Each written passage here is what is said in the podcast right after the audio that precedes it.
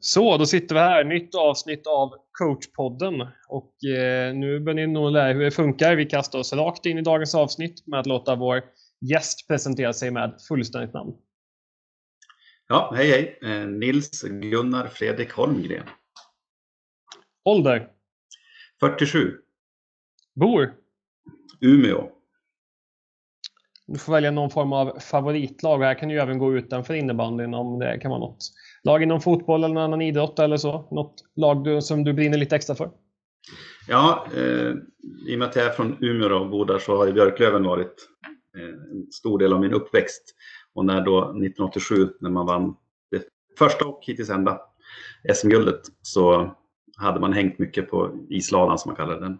Eh, under 80-talet, så det kändes verkligen som mitt lag. Sen eh, har jag gått över till innebandy och så vidare och där, där har man haft några andra och då är det kanske lag som man själv har tränat.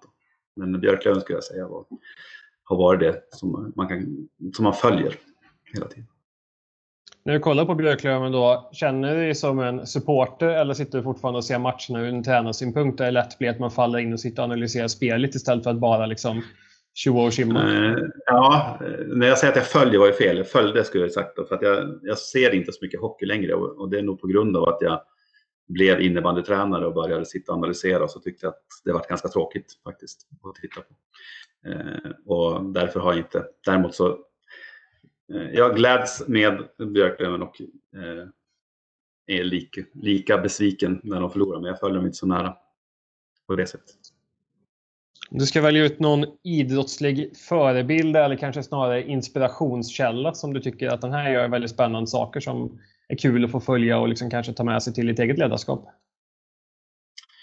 Ja, eh, vi pratade om det här med att göra val innan intervjun här då, och det, det tycker jag är svårt. Men sån, eh, alltså Bengan Johansson, den gamla handbollstränaren, han var väl en av dem som jag snabbt eh, tog till mig och tyckte det var intressant just med delaktighet hos spelare och så vidare. Eh, sen eh, måste jag nämna min kollega Peter Hörnsten som har gjort mig till en innebandytränare som jag är idag. Då. När vi först träffades hade jag inte så bra koll på honom, så när jag jobbar med honom nu i 16 år eller vad det är. Eh, där har jag lärt mig med och av honom mycket.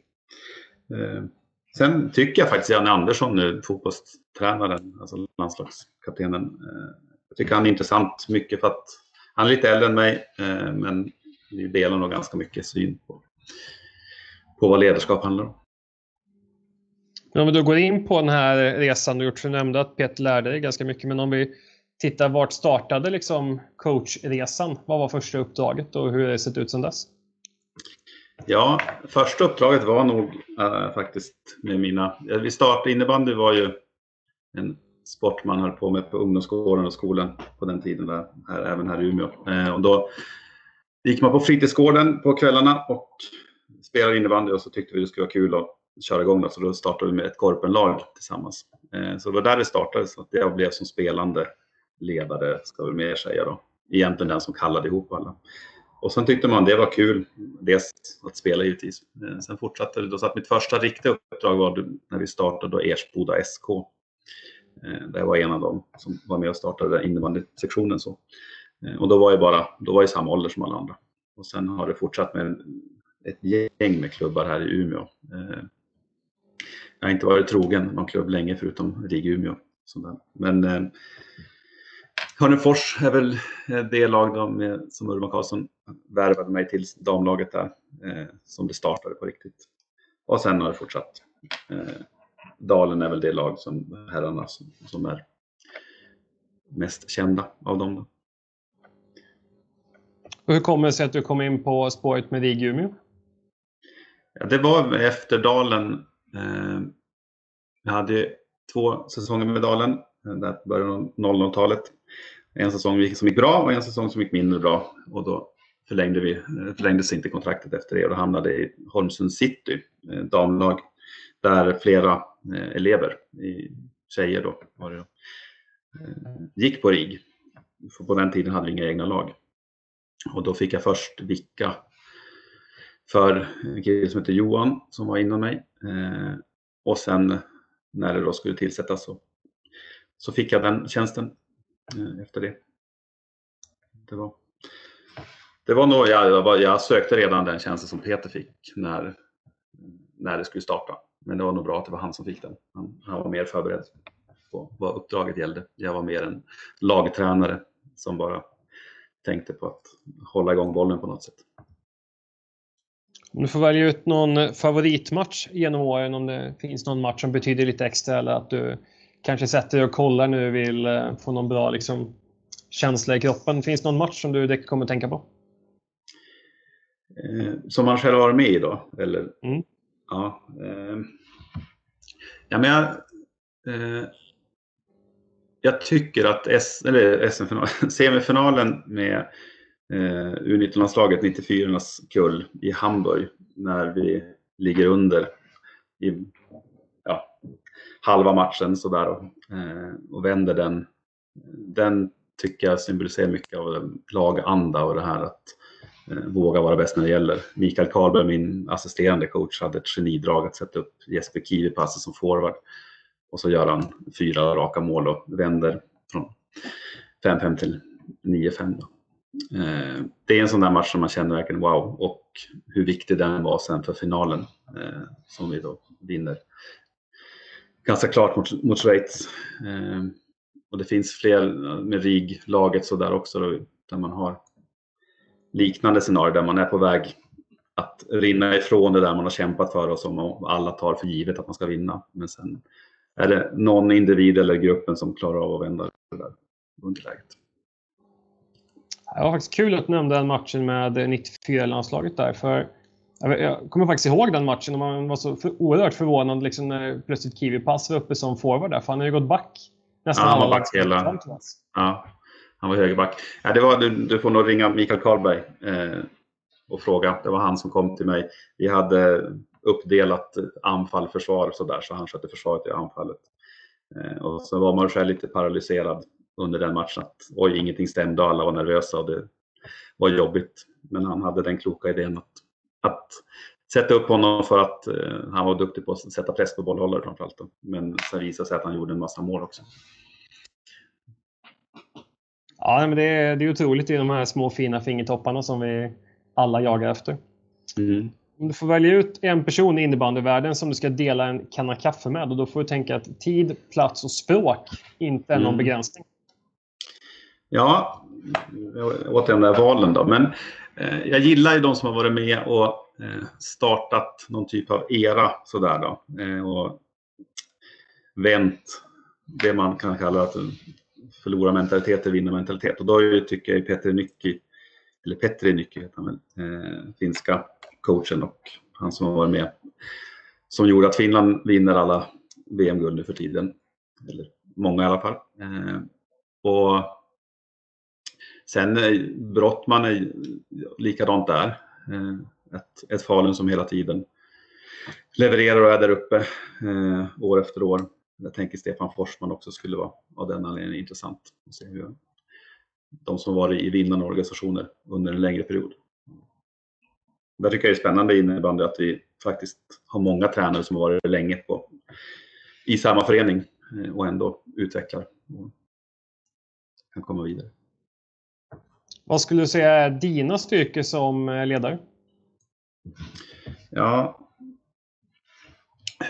där tänker jag mer som man säger hur jag vill uppfattas. Eh, och då har tydlighet blivit viktigare och viktigare för mig att, att nämna. Jag vill vara tydlig eh, både i instruktioner men även som, som ledare, hur jag uppfattas där. Eh, sen är jag nog och vill vara lite utmanande. Att både kunna ställa krav men även kunna utmana de givna tankarna som man ofta har som spelare.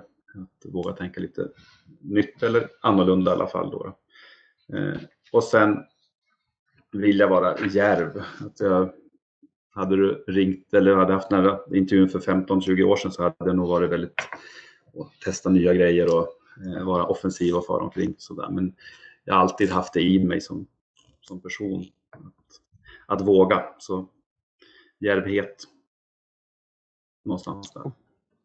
Och om vi kommer in på de mer speltekniska delarna, om du får tänka liksom i en utopi där du har alla förutsättningar på spelarsidan att spela precis den innebandyn du skulle vilja, du drömmer om att få spela. Är den mm. innebandyn ni spelar med lagen du coachar idag eller finns det någon, hur skulle den innebandyn se ut? Eh, ja men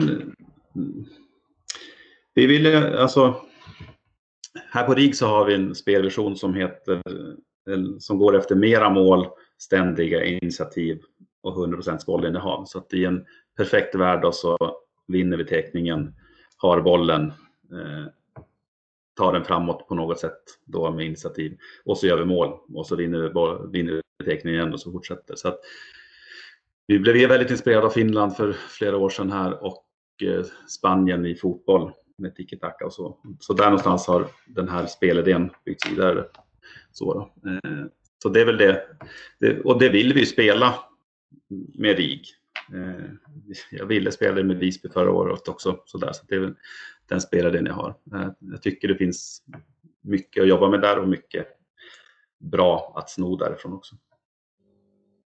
Om vi då tittar på det här, om vi bryter ner till spelarnivå. Vad krävs av en spelare sett till egenskaper för att de ska kunna spela den typen av spelet du beskriver? Dels så behöver du ha hela elitidrottsdelen. Du behöver vara stark och ja, fysiska delarna. Eh, för det kräver mycket att ta de här initiativen och våga ta de besluten också. Då. Men, men sen märker jag att alltså tekniken, grundläggande teknik eh, och ett självförtroende i tekniken. Att jag, jag kan spela utmanande. Sen behöver inte det innebära att man är världsmästare på att dribbla och så vidare. Man ska kunna i alla fall, när du har bollen ska det se ut som att du vill göra mål. Så att du har det hotet med dig och då behöver du ha blicken också. Så jag skulle nog säga att mod och beslutsamhet eh, och ja, spelförståelse. Eh, att det är välutvecklat. Men du behöver ha en grundläggande bra teknik. Om vi tänker att man är en relativt ung och utvecklingsbar spelare som har liksom ett par år kvar tills man uppnår junior och seniorålder och så drömmer man om att bli en sån här spelare. Har vi något mm. sånt här tips? Vad, om du skulle få ge två eller tre tips till den personen vad han skulle träna på? Eh, ja, oj. Eh,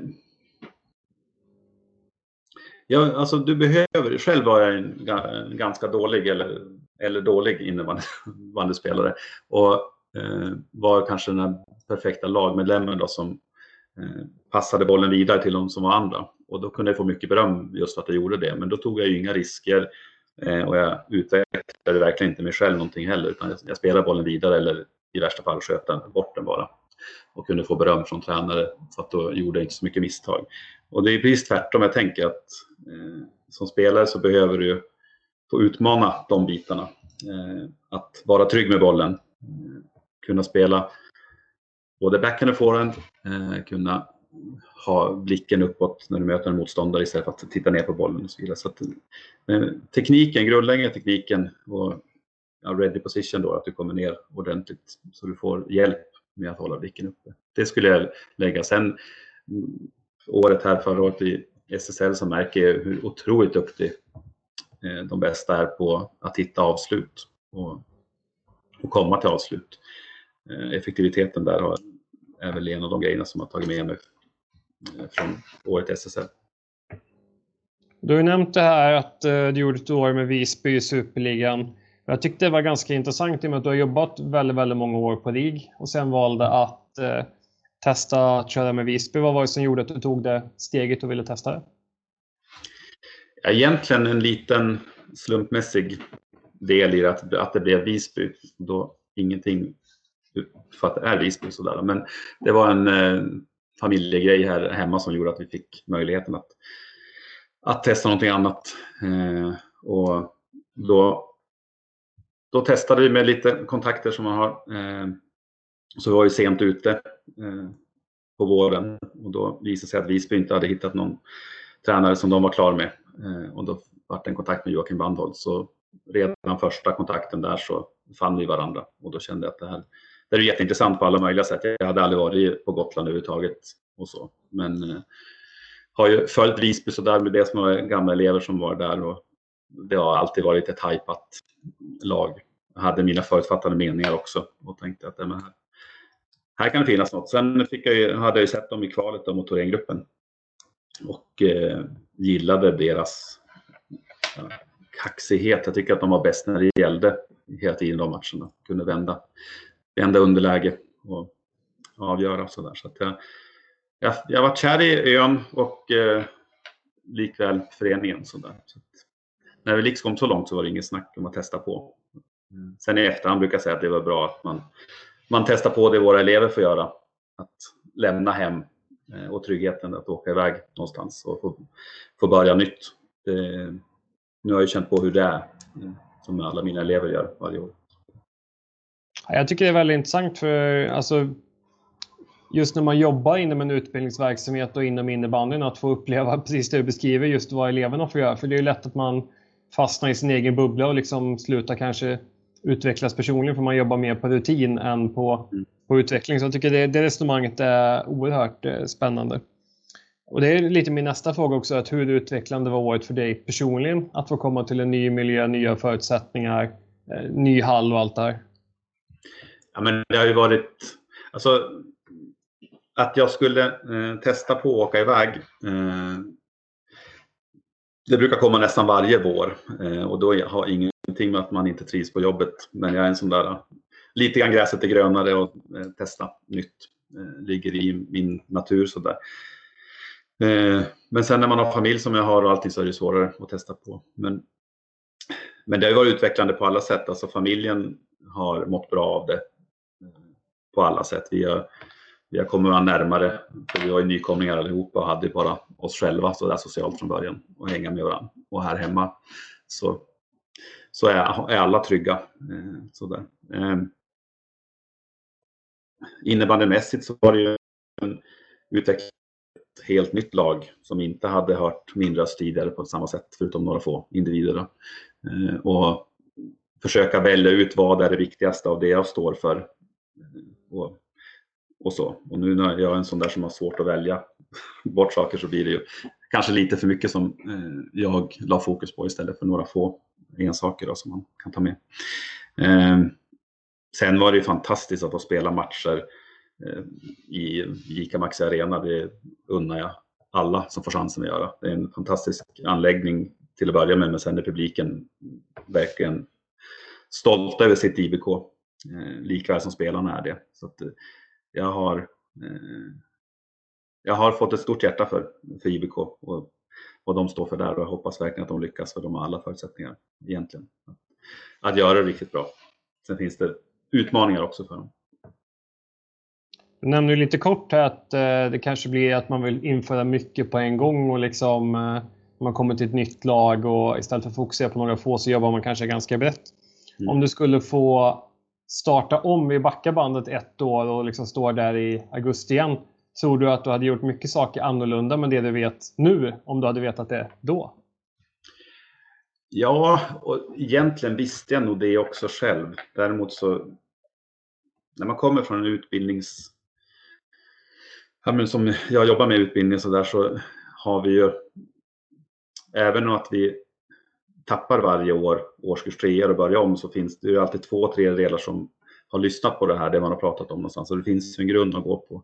Eh, sen hinner inte vi med så mycket på RIG utan vi, vi har några grejer som vi jobbar med varje år och så. Sen, sen får vi börja om nästa år igen då. Men de grejerna är som basen för vad jag står för och vad jag vill. Och, och, och det blev lite för mycket så jag hade nog med den vetskapen eh, inte ändrat precis allt. Utan tagit några grejer som vi gjorde, eller som IVK hade gjort innan och fortsatt med det. Det hade nog varit den. Men både jag och resten, Stena lagledning då, tog det snacket tidigt sådär och då bestämde vi att det, nej, men vi, vi kör på, det är det här vi vill göra. Eh, och sen, sen körde vi på det. Det är en jäkla styrka också av föreningen att man har en stab och låter dem presentera sin idé och låter dem köra på det. Det tycker jag också liksom ett styrketecken av eh, Visby i det fallet. Ja, men det är alltså föreningen i sig är väldigt proffsig och så. De, de tillhör absolut SSL. Det är inget snack om saken. Utan det, är, det är spelarna och laget som behöver hamna där. Och så, så att, eh, ja, de har gjort grundjobbet. Sen är det bara att se till att få spelare till ön också. Men om vi tittar på liksom säsongen som den gick, liksom, om du ska utvärdera den lite kort, liksom, vad, vad hade ni för toppar och dalar? Eller vad var det som föranledde rättare sagt toppar och dalar? Ja, men Dalarna är ju givet att vi, vi var ju nya på alla sätt. Det var några få spelare som hade spelat på den nivån. Eh, jag hade inte varit på den nivån eh, på jättemånga år. Eh, och, alltså, allt var nytt. Eh, så att det gjorde ju att, precis som, att vi fick ju lov att bygga snabbt någon grund och sen eh, kunde den rasas ihop bara för att vi, ett resultat gick sämre och så fick man vara där och lappa och så. Så vi tog nog lite onödiga genvägar ibland som gjorde att vi inte hade stabiliteten som vi ville ha. Eh, men det var otroligt lojal spel, spelartrupp. Så jag tycker ändå att vi aldrig gav upp utan vi var hela tiden där och när vi, när vi lyckades så tycker jag faktiskt att vi inte är, är så långt ifrån målet av att hålla oss kvar och vara och nosa. Men våra, våra dalar var alldeles för, eh, för låga för att kunna hålla. Och det såg man i tabellen sen också. Nu är vi tillbaka i Umeå och tillbaka på RIG. Hur eh, viktigt tror du att det här året kommer vara när du summerar din tränarkarriär? Året i Visby eller året som kommer? Nej, året på eh, Visby. I Visby. Ja, men, eh, det kommer vara med mig. Sådär. Det, det är många som har frågat nu hur det är att komma tillbaka och, och så vidare. Och det har jag sagt till alla att jag trivdes jättebra. och Det var väldigt nära att vi hade blivit kvar, familjen också. Men corona och andra personliga saker gjorde att man fick lov att se lite mer helheten sådär då, med att flytta en hel familj. Och så så att den, eh, både hjärtat ligger kvar där och kommer att följa dem och spelare och ledare runt omkring. Eh, så det kommer att vara jätteviktigt. Sen eh, känner jag ju det att just noggrannheten och tydligheten nu då, som mina elever får känna på att jag, jag märker att vi får inte slarva i vissa delar utan vi måste vara väldigt tydliga nu när vi sätter grunden. Eh, det har jag tagit med mig. Att ska vi vara uppe på högsta nivå, även RIG följer ur en serie och hamnar i division 1 i år. Så vi måste också känna att vi, nu, nu ska vi visa för oss själva och alla andra att vi, eh, vi kan bättre. Så. Om, vi då, om vi då tar liksom RIG här, om du skulle beskriva vad är liksom det primära uppdraget med RIG? Ja, eh, Alltså RFs primära mål det är ju att vi ska ta eh, ja, guld. Internationella medaljer säger man ju i andra idrotter men i innebandy så är det guld som räknas. Eh, så att vårt mål är egentligen att våra killar som jag jobbar främst med, att de ska hamna i A-landslaget eh, och att A-landslaget då ska ha fördel av att ha dem med dem så att vi kan vinna de där gulden. Eh, det är det primära varför staten sätter in pengar. Men sen är det ju då en utbildning så att man vill ju då målet är att du som elitsatsande ungdom ska kunna satsa på din idrott fullt ut men också kunna ha ja, förberedande högskolestudier. Så du ska kunna kombinera att vara en bra student på den nivå du vill samtidigt som du satsar på din idrott. Jag tänker om vi ger oss in då på den kommande säsongen eller säsonger generellt med RIG. Jobbar ni med några resultatmål kring era spelmiljöer eller har ni liksom bara individuella mål kring spelet eller personlig utveckling? Ja, men vi har ju båda.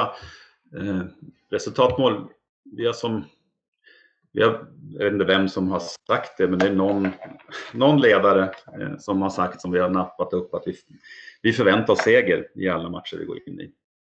Och det är ju högmodigt å ena sidan om vi nu är som är i, på allsvensk nivå till exempel där vi kan möta väldigt duktiga lag. Men det vi menar med det är att vi förbereder oss verkligen för att vinna varje match. Så på så sätt är ju resultatmålet att vi vill vinna alla matcher eh, och förbereda oss för det också på bästa sätt. Eh, men det följer ju in de individuella målen.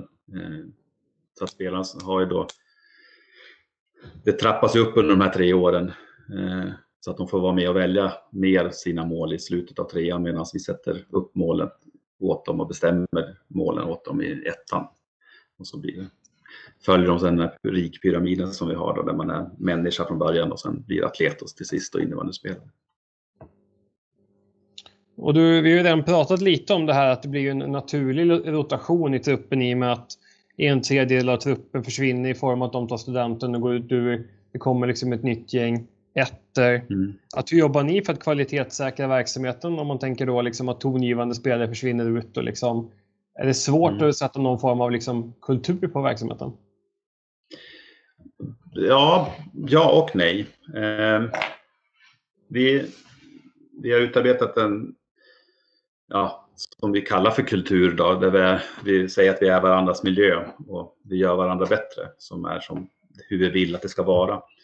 Det har vi snott från, jag tror det är Pia Nilsson, gamla coach. Coachen för golf, eh, golfframgångarna. Eh, och sen har vi då tre stycken saker som styr det och då är det det vi kallar för turregler. Eh, och sen goda vanor och så 100 procent att man vi ska verkligen göra allt vi kan alltid. Eh, när vi jobbar bra med det och kommer ihåg att jobba med det hela tiden och får spelarna och, och eleverna att verkligen anamma det, då är det lätt att sätta den kulturen. Eh, men det räcker med att vi har någon kull eller någon, någon år, ja men någon termin där vi slarvar med det, då kan det lätt falla därifrån. Och då märker jag också tydlig skillnad i resultat. Eh, sådär. Så att för oss har det på, framförallt på killsidan så har det här blivit jätteviktigt eh, att sätta. upp. Så på så sätt tycker jag att vi har hittat nyckeln då till framgång för hur vi bygger en vinnande kultur. Eh, för när vi är duktiga på de här tre bitarna då får vi en miljö som är ut, utmanande och utvecklande.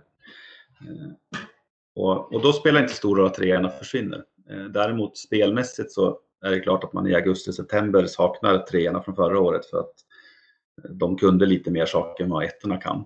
Samtidigt som eh, man har jobbat med dem i tre år, då är man ju alltid lika laddad på de här nya ettorna som kommer in, för de har ju varit med, och tagit ut. Och så så det är lika tråkigt som det är att tappa dem varje år, så är det kul att få de nya. För det ger oftast ny, ny energi in i gruppen. Ja, jag tycker just eh, den delen är väldigt intressant. Jag har varit aktiv på juniorsidan många år. Där är ju också liknande strukturer, att ja. många faller för åldersstrecket. Och liksom, det gäller ju det här liksom att man, de nya ska bli så kul att få jobba in så att det, liksom, det går hand i hand lite med, med det som försvinner ut. Men jag tänker liksom eh, träningsstrukturen. Är det alltid liksom så att killarna tränar för sig och tjejerna för sig? Eller liksom hur, hur ser liksom träning, träningen ut? Liksom? Är det olika upplägg olika dagar? Eller? Ja, men det är det. Vi har ju tre stycken det vi kallar för lagträningar. Så att eh, då är det ju killarna och tjejerna helt och hållet för sig själv. Måndag, onsdag och fredag. Eh, sen har de då eh, årskurspass kallar vi det. Eller vi, ja, vi har delat in dem också då. Men där följer de i sin årskull schemalagda. Eh, och då beror det på vilken års, ja, men årskurs de går i. Då. Så att ettan är för sig och då kan det vara killar och tjejer tillsammans. Sen har det blivit mer och mer att eh, våra match, matchdagar styr mycket av hur veckoplaneringen ligger till. Och då spelar vi inte matcher samma dag alltid, så då kan det bli att vi även de årskurspassen är bara killar eller bara tjejer. Men eh, i, grundidén är att det ska vara killar och tjejer på årskurspassen tillsammans. Men vi försöker följa lagens spelschema mycket när vi planerar. Jag tänker du ska få några djupdykande frågor just kopplat på en träning. Om du får välja ut vilken del av träningen tycker du personligen är roligast? Ja, men jag, eh, jag gillar eh, när vi ska nöta på saker och det tror jag är det tråkigaste spelarna tycker. Eh, men om det finns saker som vi vill nöta in principer som vi kallar det eller ja, men, vi, vi kan göra det enkelt och säga att det är uppspel till exempel. Att vi har, eh, när det finns något mönster som vi vill träna in på. Det gnuggandet gillar jag. Däremot så blir man ju då irriterad och less som ledare när man är så här många som man ofta är i ett lag. För man förstår att det kanske inte är lika kul för de andra tio som inte är med i den här delen just nu. Så där blir utmaningen att planera träningen ordentligt. Men jag gillar verkligen det där gnuggandet. Jag kan min son håller på med basket och så Eh, och tittar på deras träningar. Där är det mer givet att de nöter in vissa principer. Han testade handboll för ett tag sedan också, det var likadant där. Men innebandy har vi inte kommit dit riktigt än. Men jag gillar den för att jag blir så otroligt glad när man sen ser det i spelet eh, framöver då, på matchen eh, eller under spel på träning. Men sen gillar jag också spelet på träning när det finns en medvetenhet i spelet. Jag är inte så jätteladdad på spelet, det som man också som spelare oftast tycker är roligast när man bara kör. Eh, för där tycker jag det kommer in väldigt mycket, eh, ja men, vad kallar man det? Ryggmärgsspel och eh, oftast är inte det så himla utvecklande. Utan då gör man bara det man redan har gjort hela tiden. Eh, och så blir man inte så mycket bättre på, på de här bitarna. Men om man spelar medvetet och hela tiden tar beslut där ute, då, då tycker jag det är intressant. Då kan man följa och då kan jag själv också vara där och hjälpa till med feedback eller vidare. kommer ju en given följdfråga. Jag tycker det är jättespännande att prata om att man ska gnugga in ett nytt moment. Mm. Men om vi då tar nu att ni ska hitta på ett helt nytt uppspel som ingen av spelarna känner till sedan tidigare. Eh, mm. hur skulle liksom processen se ut liksom, om du börjar från scratch? Liksom? Hur börjar du med att presentera det här för laget? Ja, men jag, jag har ju testat det ganska mycket. Det är det som har varit kul med det här jobbet. Men vi, och nu pratar jag vi när vi, vi ledare, vi någonstans gillar när vi startar med kaos. Att vi, när vi började med Give and Go för massa, massa år sedan så hade vi inte svaret själv vad vi ville få ut med det. Vi hade bara sett att ja, Finland bland annat då, gjorde så. Eh, och då, då brukar vi försöka säga, säga bara till att eh, när du passar bollen, i det här fallet av Give and Go, då ska du bara sticka. Så sen undrar spelarna, vart ska jag sticka då? Ja, någonstans. Spring bara. Eh, och när du får igång det så, eh, så hittar man till slut saker. Dels när jag står bredvid och tittar, men även som spelare så märker jag att det var jättebra när du gjorde sådär. Då kan jag göra så och då kommer man vidare.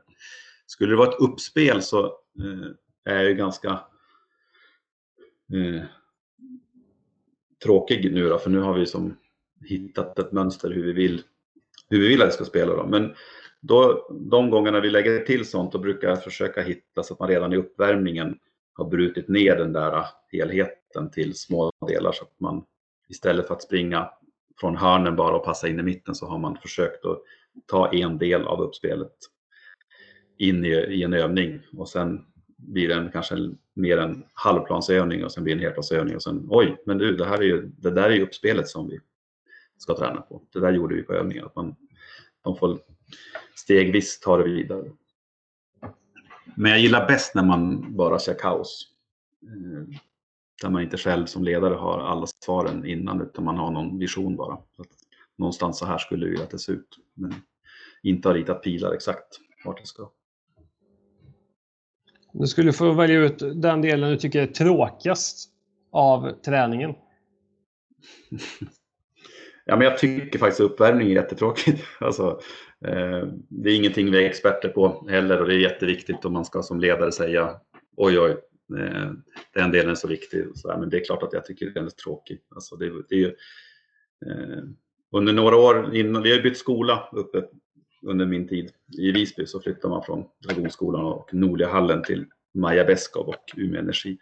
Men på Nolia så var det så att vi bestämde, och det går att göra nu också givetvis, att eh, eleverna skulle vara uppvärmda och klara på morgonpasset när vi kom till träningen. Och det var ju perfekt. Eh, problemet var att vi ledare valde att prata en hel del, så den där uppvärmningen hann, de hann ju bli kalla innan vi, vi startade sen igång igen.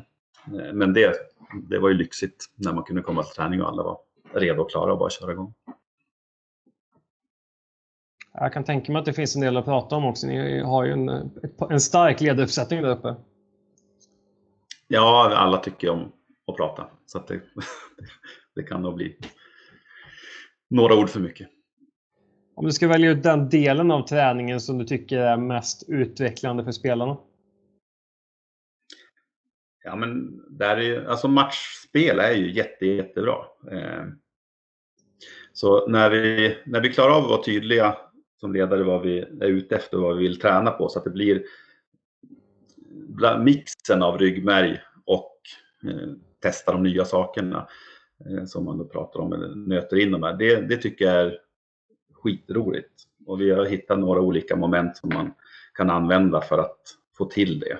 Eh, och det, det, det som var intressant med det är att sista åren när man, de här spelarna som vi har lyckats, eller vi har lyckats, men som har gått hos oss och de har lyckats ta sig till landslag och så. Det är oftast de spelarna som har varit bäst på att anamma det där. Att kunna använda sin kreativitet men ändå få in och spela innanför ramarna.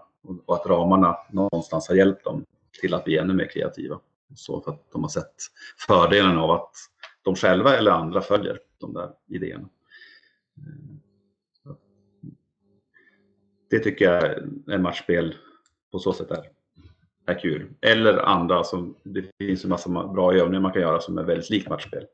Och så. Men den delen gillar jag.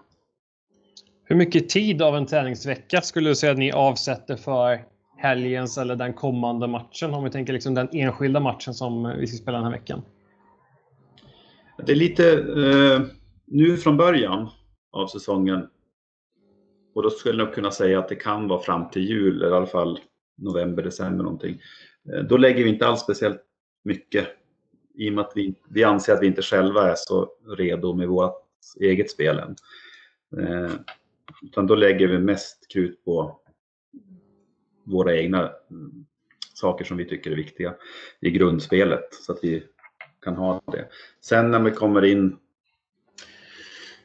mot slutspel om man kallar det så då, eh, i framförallt då JAS eh, eller nyckelmatcher i serien. När vi känner att vi ändå är så pass bra i vårt grundspel. Eh, då, då lägger vi en viss tid.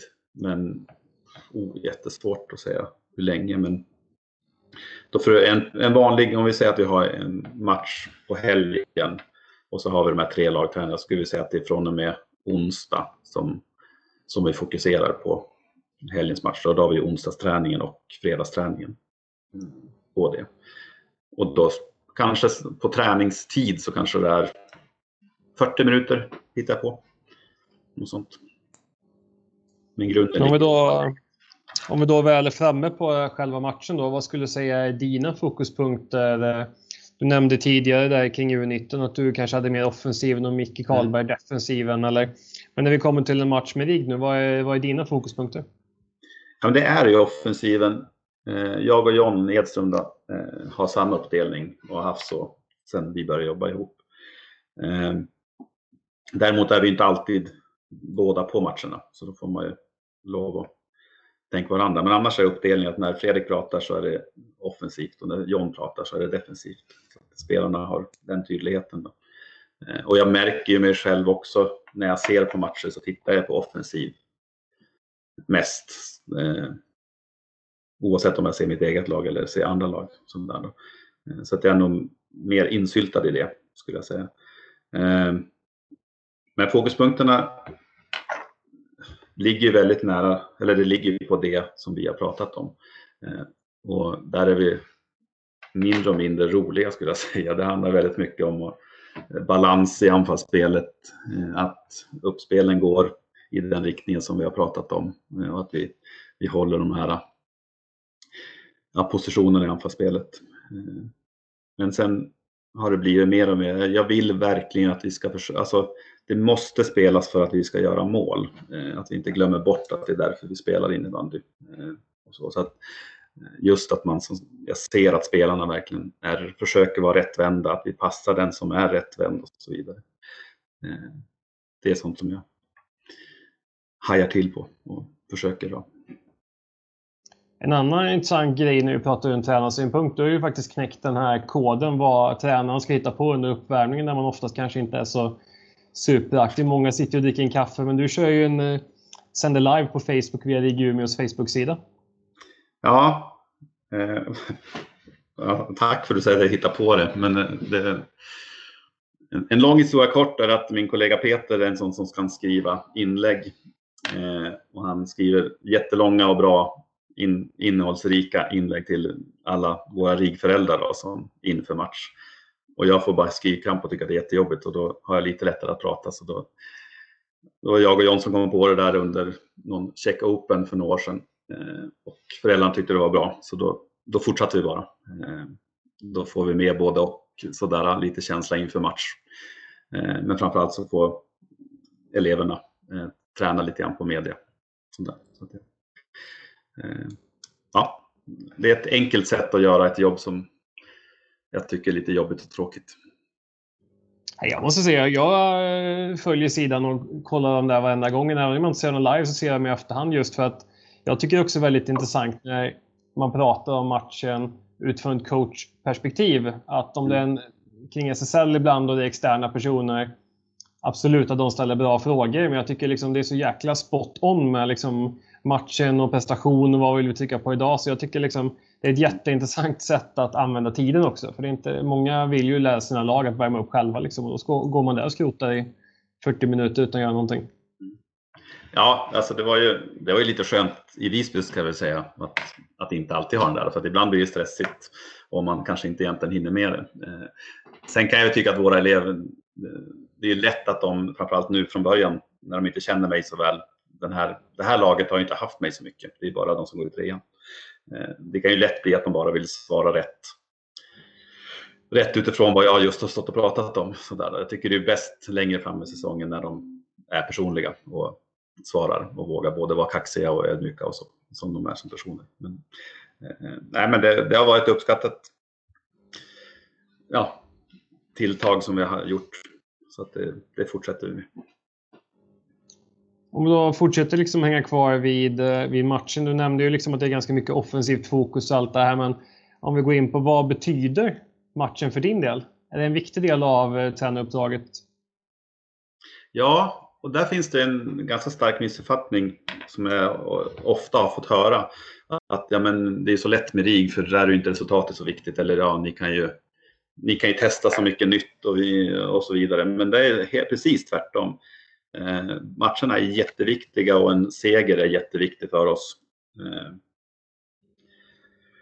och att visst, vi testar och så, men vi testar ingenting bara för att testa, utan vi testar saker som vi tror är vinnande och som kan vara utvecklande. Sådär. Eh, så för mig är det jätte, jätteviktigt att alla matcher är viktiga. Jag avskyr att spela matcher som inte känns viktiga, oavsett om motståndet är bra eller dåligt. Men att, att gå in till en match där man själv inte tycker att det spelar någon roll, det är det tråkigaste som finns. Utan jag vill att vi ska tävla hela tiden. Så att just att ha med tävlingen och eh, att man kan få det här laget som varje byte ligger på. Eh, Eh, och vill göra, göra sakerna bättre. Det är fantastiskt. Så matchen är jätte, jätteviktig för oss. Eh, vi kräver verkligen 100% och vill kräva 100% av varandra. Lite så här, teoretisk fråga. Du nämnde förut just det här med att bygga en vinnarkultur. Kan man bygga en vinnarkultur utan att ha resultaten med sig? Bra fråga. Eh, jag vill säga ja. Ja, men vi tar Visby förra året så tycker jag att vi i, ja, men jag tycker att vi kan gå ifrån den säsongen och absolut inte vara nöjda utifrån att resultatet blev att vi åkte ur.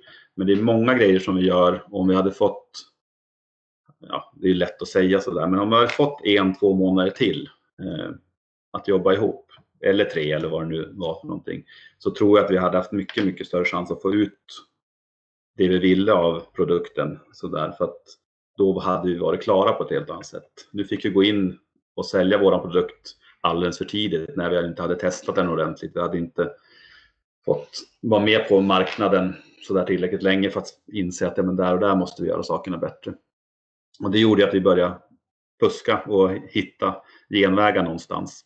Eh, som det till slut ändå märkte att ja, men det håller inte heller utan vi måste, vi måste hålla oss till den här grunden som vi vill stå på och spela. Eh, och då för mig var, tycker jag att det var vinnare i, i gruppen och vi som grupp att vi verkligen tog oss an uppgiften och körde. Vi gav verkligen aldrig upp. Det är många, många matcher som vi är med i slutet eh, och ibland lyckas vi vända, ibland lyckas vi inte vända. Men när det verkligen då när vi hade det där halmstrået så var vi alltid där och nöpte och försökte vara där. Sen lyckades vi inte alltid, men det tycker jag är en vinnarkultur. Att man faktiskt ger sitt absolut allt. Eh, och inte då bara ger upp den där möjligheten. Och där märker man ju skillnaden när vi då var ute. Vi åker upp till Umeå och ska möta Dalen när det är redan klart att vi har åkt ut. Och sen gör Dalen en, ja, de har verkligen utdelning från början och vinner ifrån och så gör vi ju en klass, en, ja, en riktigt superdålig insats. Och de vinner välförtjänt. Där hade vi ingenting att slåss för, mer än våran heder sådär då. Mm. Och, men alla andra matcher så tycker jag faktiskt att vi, vi står upp ordentligt. Du får välja ut en eh, match den kommande säsongen som du ser lite extra mycket fram emot. Det kan vara en match med RIG eller kan vara en match vart som helst i innebandyvärlden. Finns det någon match du ser fram emot lite extra mycket? Ja, men eh, lite nördigt så säger jag väl att vi har, vi har seriepremiär imorgon i JAS, Thorengruppen, derby. Och det är ju alltid speciella matcher här i Umeå för oss att möta de, de jämnåriga som går på samma skola och det är klasskamrater och så vidare. Och sen, vi får ju inte förlora enligt alla. Sådär då. Eh, det brukar vara väldigt nervigt och spännande. Så det, den ser jag fram emot imorgon eh, redan kvart i åtta på innebandy.tv. Eh, sen, eh, sen måste jag säga att båda, alltså Giganternas kamp har man ju sett nu då, Storvreta Falun, men jag, skulle, jag ser fram emot den där matchen som verkligen gäller någonting mellan de två. Jag tycker att det är spännande att se Eh, dem likväl som jag hoppas på en VM-final. Eh, det blir väl, nu är det väl klart, va? Sverige-Finland, sådär, om att det inte blir den här säsongen direkt, då, men den, den ser jag fram emot. Eh, och den förhoppningsvis är ju i Finland också. Då. Eh, men just de här eh, stora matcherna. Sen hoppas jag på att vi spelar junior-SM-final också. Sådär. Men det är så långt bort. Men, jag gillar verkligen matcher där, det är, där man känner nerven oavsett om man är på plats eller inte. Ja, bara, det är jätteintressant att du nämner Falun och eh, Storvreta när vi liksom mm. summerar fjolårets SSL-säsong, var det de två svåraste lagen att möta? Eller fanns det något lag som var liksom enormt svåra för att de gjorde någonting liksom unikt? Ja, alltså eh, Falun, Falun var ju så sjukt effektiva. Alltså, och en fart som var väldigt, väldigt jobbig att stå emot. Eh, och givetvis hade vi en supermatch där i borta mot dem. Och då hade vi Storvreta bara någon dag innan också. Eh, det var ju, Storvreta var ju tunga, men där lyckas vi faktiskt, alltså lyckas och lyckas då, men vi höll ju nere siffrorna bra mot dem hemma sen och hade en väldigt defensiv plan mot dem. Eh, och så så att där, de är tyngre och vi lyckades ta ner farten mer på dem. Sådär Och sen om vi hotar dem är väl en helt annan sak. Däremot så var ju Varberg våran största. Hade vi inte släppt nio poäng mot Varberg av nio så hade vi haft stora möjligheter att hålla oss kvar. Eh, och vad de gjorde vet jag inte. Men eh, de lyckades ändå bara vinna mot dem, så det skulle jag säga är den svåraste. Eh, sen tycker jag att Pixbo var otroligt, alltså de var ju mycket bättre än alla andra, eller vad vi trodde alla andra experter sådär. Eh, men det de var fantastiskt bra på var ju deras backchecking. Eh, de hade framförallt en juniorfemma som vi hade stora problem med just för att de var så otroligt duktiga i återerövringen av bollen. Men Falun förra året var, alltså det gick så otroligt fort. Även om mycket kändes som att det ibland var på chans och så, men de, då lyckades de med de chansningarna för att det var, eh, ja, det var imponerande. Ska jag säga. Vi ska ju då gå vidare på, du har ju nämnt här förut att eh, val och sånt är alltid en eh, tuff utmaning. Så nu ställs du väl inför den eh, tuffaste hittills där vi ska ha fem snabba frågor. Med ja. en antingen eller och ska ha ett snabbt svar då. Mm. Så jag ska inte fråga om du känner dig beredd ut. Jag ska bara fråga om du är redo att starta. Ja, det är bättre. Då kör vi bara. Så, första frågan. Match eller träning? Match. Klubblag eller landslag? Uh, oh. Nej, klubblag. Man-man-försvar eller zonförsvar? ja, då säger jag man-man. Eh, matchsnacket innan match eller periodsnackpauset? Eller, nu blev det ju fel på uttalet här, men vi, vi tar om det helt enkelt. Att snacket innan match, när man har matchen igång, eller den här när man samlas i periodpaus och pratar om vad man ska förbättra inför nästa period? Oj. Ja, men jag, jag tror att jag gillar periodsnacket lite mer, för då har man fått se nuläget på ett annat sätt. Alltså vi, där har jag fått en, en test och så har man det att gå på. Innan så är det ju ofta, nu var det ett långt svar, men innan så är det lite mer vad man vill se och, och så vidare. Men det blir mer verklighet i perioden snacket. Ja, men vi, vi gillar långa svar. Det, det, var, det var ett bra svar, så det, det är godkänt. Mm. Sista frågan då. Vinter i Umeå eller sommar på Gotland? jag fick aldrig uppleva sommaren på Gotland i och med att vi flyttade ner i augusti och hem i juni. Ehm, men eh, alltså jag, jag har blivit förälskad i Gotland så att jag säger Gotland. Sommar där. Det, det man hör många säga det är ju liksom så här, ja ah, men det är så fint på sommaren men det är liksom på vintern när det är mörkt och kallt. Nu är det ju liksom inte jättemycket roligare någon annanstans i landet att det är strålande sol och sommar i, i Uppsala heller där jag håller till. Men hur liksom, om du ska sätta någon bedömning på livet på Visby utanför innebandyn? Ja men eh, fantastiskt. Det, alltså jag, det där fick jag ju höra hela tiden och framförallt när, ja, men som jag som kommer från Norrland och Umeå så, ja men vad gör man på vintern då? Och så, ja men vad gör jag i Umeå på vintern? Jag är i en innebandyhall eller så är jag ute och går med hunden. Och då kan jag säga att strandpromenaden Visby är vacker oavsett om det är vinter eller sommar. Eh, och så, och det, det, blåser, men det gör det ju runt havet. Det är väldigt, väldigt få som tycker att det är fel att ha havstomt i sin stuga där de är på sommaren eller när man nu åker och så vidare. Jag gillar att åka slalom, men här i Umeå har vi inte så mycket slalombackar utan vi måste åka ganska långt för att åka bra. Och så, så för mig passade det perfekt att det inte var så mycket snö eller is. Utan det var behagligt. Sen om det var tur det här året med vädret, det vet jag inte. Mm. Men Gotland var bra. Om vi går vidare då på eh, sista sekvensen här, du ska få sätta ihop din egen eh, drömuppställning med eh, sex stycken spelare, förslagsvis en målvakt och sen då fem utespelare och en eventuell coachstab. Har du några tankar hur du skulle formera uppställningen? Ja, det har jag funderat lite på. Eh, men jag, jag kör en enkel, jag tar gamla elever. Jag hade en, vi hade ju en superfemma i Dalen där på 00-talet. Där. Men de är så gamla nu så att jag tänker att det är ingen som känner till dem. Eh, men jag tar gamla elever.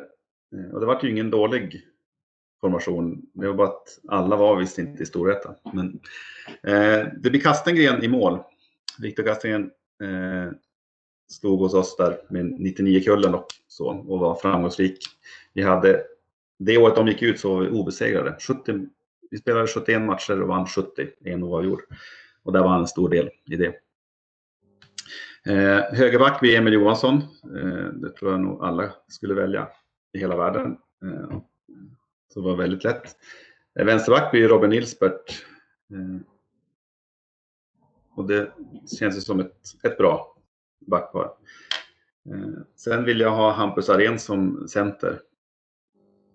Och då får han spela tillsammans med Alexander Rudd och Albin Sjögren. Så det är ingen dålig första femma, men det finns ju fler gamla adepter som kan fylla på den där listan ner. Ja, det är ju, nu kanske man inte har spelat de här fem ihop, men det är ju snudd på liksom att samtliga spelar på två formationer i ett A-landslag med undantag av kanske Kastengren som antagligen har den tiden framför sig om bara jag ska spekulera. Mm. Ja, det är det. är hög klass på dem. Men de, eh, ja, det, det var kul att finnas med tre år i deras ungdom. Sådär. De har, det mycket, finns, finns mycket likheter hos dem, även om de är väldigt olika som spelare och personer. Har du någon eh, eventuell coachstab bakom som får styra och ställa eller känner vi att de här löser sig själva?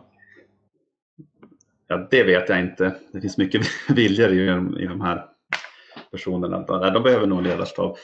Eh, jag gillade att jobba med Mikael Karlberg.